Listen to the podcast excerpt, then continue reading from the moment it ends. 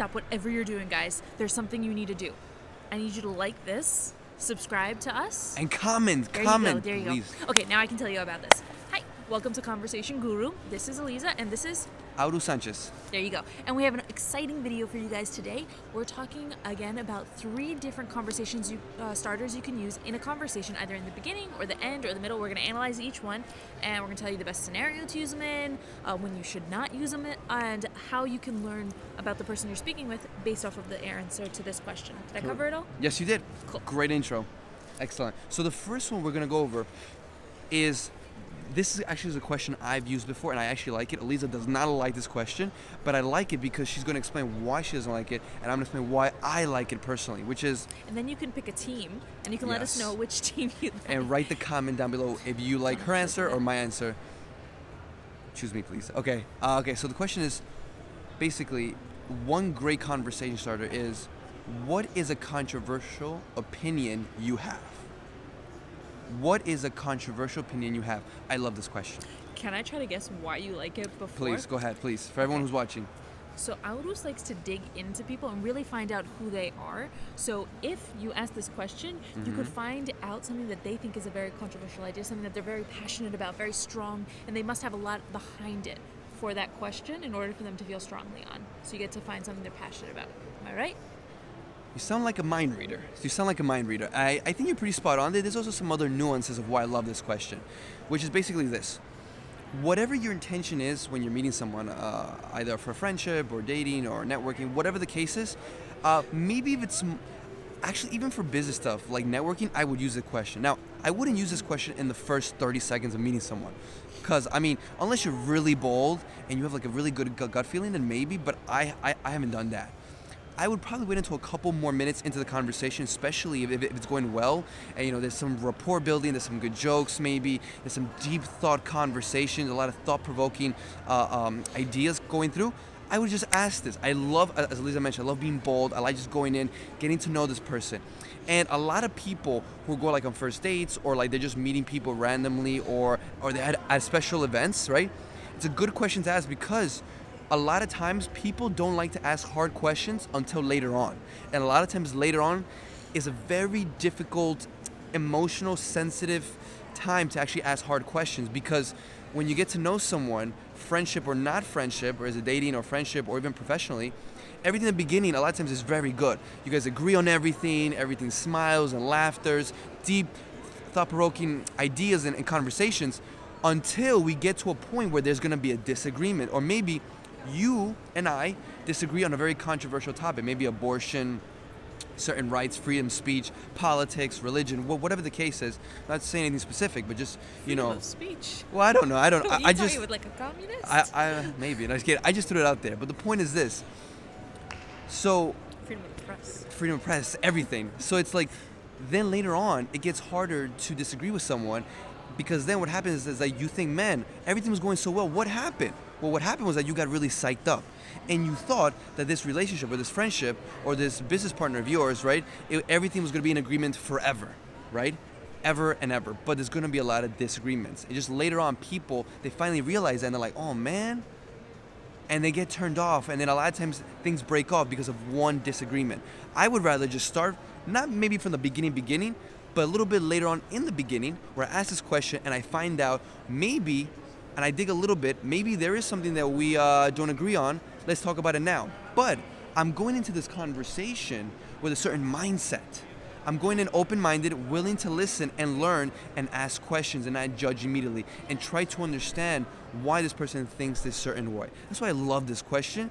And you also catch people off guard, and I just love seeing that reaction That and seeing how people just react to what I just said, and I can learn something about them as well. Well, what do you think?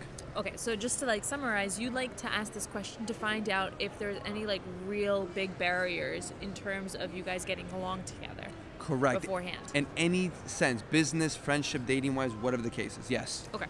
Um, so I don't love this question because for a couple of reasons. First of all, if you ask this question with that intention of um, finding out all those obstacles beforehand, you're not giving this whatever it is a chance yet because all you have if you find this, are obstacles, right? Okay. And the reason why over time people slowly let you know more of their flaws is because you've already built up a certain amount of feeling for this person, a certain amount of friendship, a certain amount of love, whatever it is.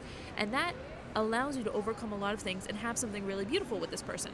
So if you go in with the mindset of like, hmm, this probably isn't gonna work, so let me find all the negative things, it's gonna it's it's definitely not gonna work, right? But if you give it a shot beforehand, now that de- totally depends on your personality, right? Like I know Aldous, for example, he's very open-minded. He's very good at hearing someone that disagrees with him and talking about it, right? If you are not someone that is able to disagree with someone and talk about it and still have a good friendship with them, don't do this, guys. If you are, go ahead. I personally don't use this question for another, uh, a different reason. Not because of that. Um, I don't use it because a lot of times when you say something like a controversial idea that you agree with or you disagree with, Mm-hmm. Okay. you're asking people to open up to you, right? Now, I personally, just philosophically, don't think that's the best approach to get close to people because you're putting people on the spot a little bit. And for me, I prefer that a person opens up to me when they're ready to open up to me, right? They come to me when they're ready to talk. Now, you could debate that a lot and say, like, well, you have to push the relationship forward or things like that. I don't find that that works. I find that when you build up a lot of trust first, people naturally open up to you because they see that you're trustworthy. But if you ask them in like one of the initial um, initial uh, conversations with them, and you say, "Oh, tell me your deepest darkest secrets," or tell me something that you know other people might not agree with, but you agree with it, you're asking them to take a risk on you. I don't like to do that until someone decides they want to take a risk on me by telling me something that I might not agree with. So I let them lead in that regard. Now, if I want to tell them something controversial that I think, I can do that in the first to start that conversation, but I'm not going to ask them to. If I want to have more of a deeper conversation, I'm going to make myself a little bit vulnerable first. So They can realize that it's a safe place for them to tell me these things that they don't agree with or they do agree with, right? Because I'm telling them something that Makes sense. might yeah. not be perfect for me to say first. So I wouldn't ask them if I want to find out their opinion on something. I'll use like a little bit of a sneakier technique where I'll say my opinion first because naturally then their response is going to, but they don't have to. They can move the conversation if they're good enough. But Like there we go. There we go. Um, it actually looks cool in the camera. It does. Um, um, so yeah, that's what I think about that question. But I don't use this question really. I either say it myself first, my opinion, Okay. or I just let them say it when they're ready. Well, I like risk, and before I even ask this question, I like try to build rapport. But I completely understand where, where you're coming from. It, I think we just it we works have. for you. It works for you. I, I think it just depends on what you said, how your personality is, and if you can disagree with people, then great. Mm-hmm. But now, Lisa, what is the second question that we're, we're gonna go over? Because you actually use this question, the second question, more than me about the free time. Ah, free time. I was like, which question? Okay. Um, what do you like to do in your free time? Correct. This is a super neutral question that people don't feel um, like you're pushing into their business by asking. Like, just what do you like to do in your free time? Okay. Now, people, it's very easy for them to pick from a whole wide variety of different things, right? Now, based off of their answer, you can find out a lot about them, right? If they give you that something that's a little bit different, like let's say someone says, um, "Okay, what do you like to do in your free time?" They say like, "Well, I like to read cookbooks about Venetian cuisine." Whoa, that's exotic. that tells you a lot that tells you this person likes to be different that person feels like they they have this um, high quality over here and they like to show it off a little bit right? And the fact that they suggest it tells you something about them. If they say something like ah, i don't know that also tells you something about that person. Uh, it tells you a little bit about like ah this person isn't really into this conversation or they're just a very blah person um, in which case you need to help them along a little bit. Um, or they could tell you something like ah, i don't know like to hike something that's neutral. If it's something that's neutral that means that you need to get them a little bit more comfortable right? So you have to either give them a bit of a commonality like oh i love to hike too and then get the conversation going there so they feel a little bit like oh okay we have something in common here. I can talk more to this person. It's like mm. you're giving people okay like let's say imagine that this is the top of the mountain right? Okay. they're down here right now and you want them to get up here. This is where you need them to be. Instead of just showing them okay here's where you need to be when you give them those commonalities you're giving them like a little step and they get closer and closer and closer to the top where they finally trust you and then they just start talking to you but you have Yes. I have a question. I'm Yeah. sorry interrupt. Do you want to finish your thought? I have a question of what you just mentioned. Okay, so let me just finish really quickly. Finish, so go. basically, um, there's two ways you can do it. You can either give them the question to see if they're ready to jump to the top of the mountain and just tell you about themselves, or you give them little tiny steps in order for them to get there by giving them more and more commonalities and things that you have in common.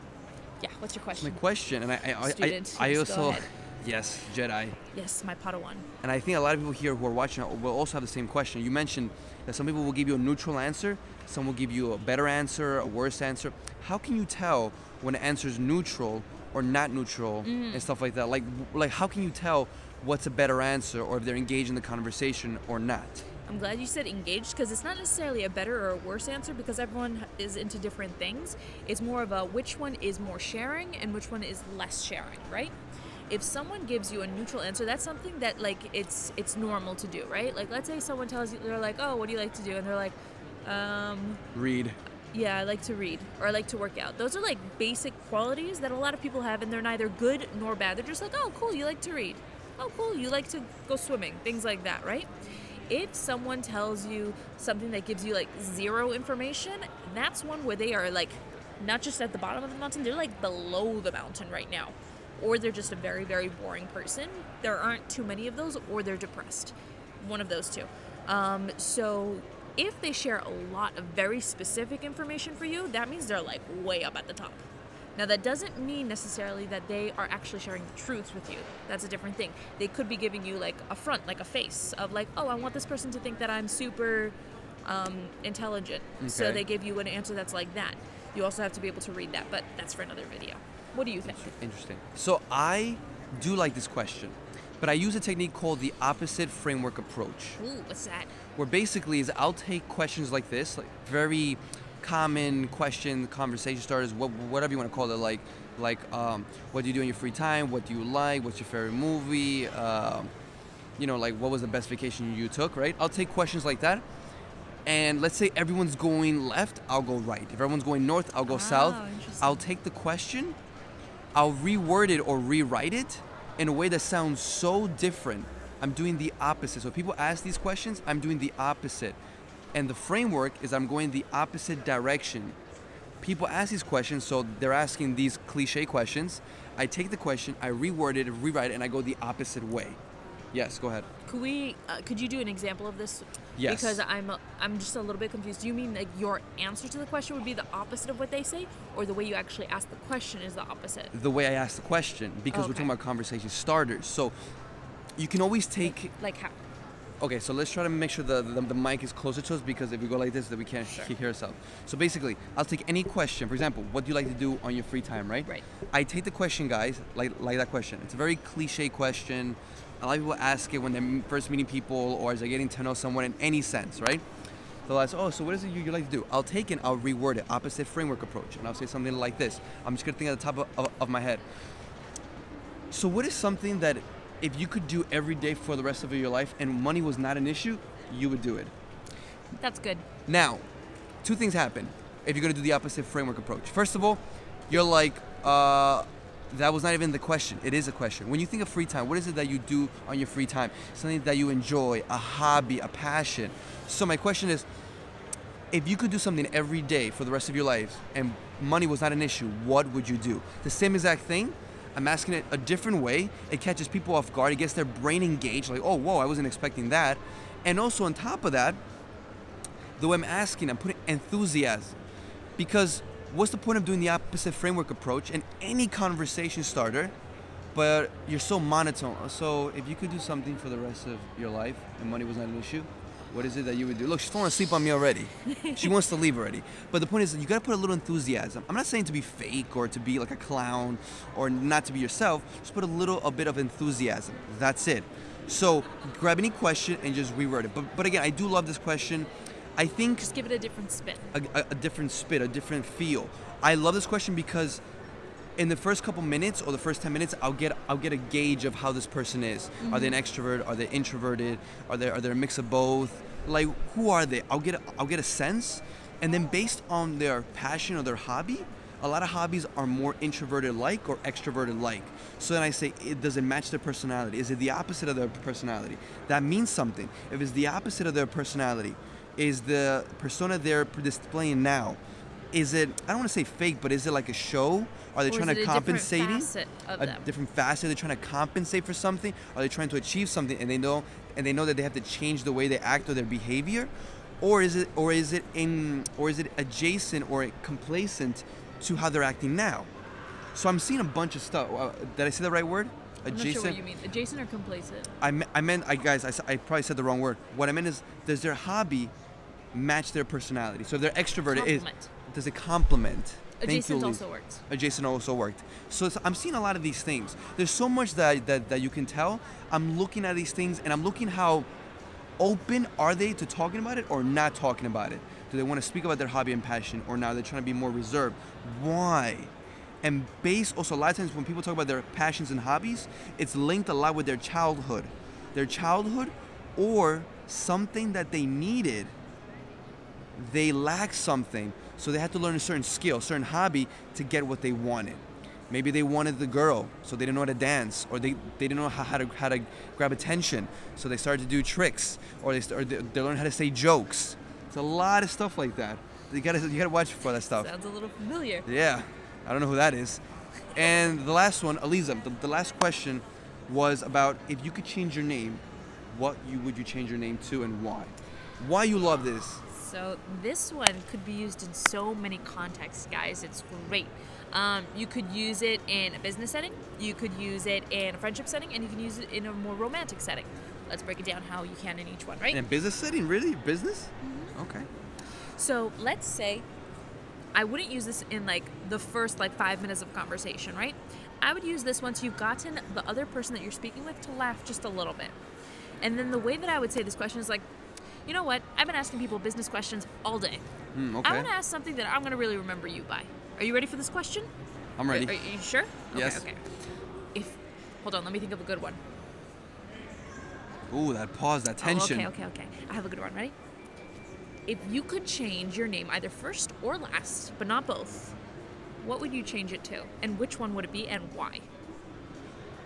I would use that in a business setting because that person's going to remember you. You were really weird. They're going to remember you.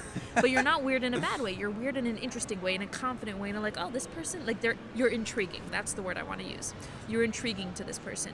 And also, you're going to remember that conversation with that person. And in a business setting that is so important because in business you have a lot of people make the mistake of having the same conversation with so many people, right?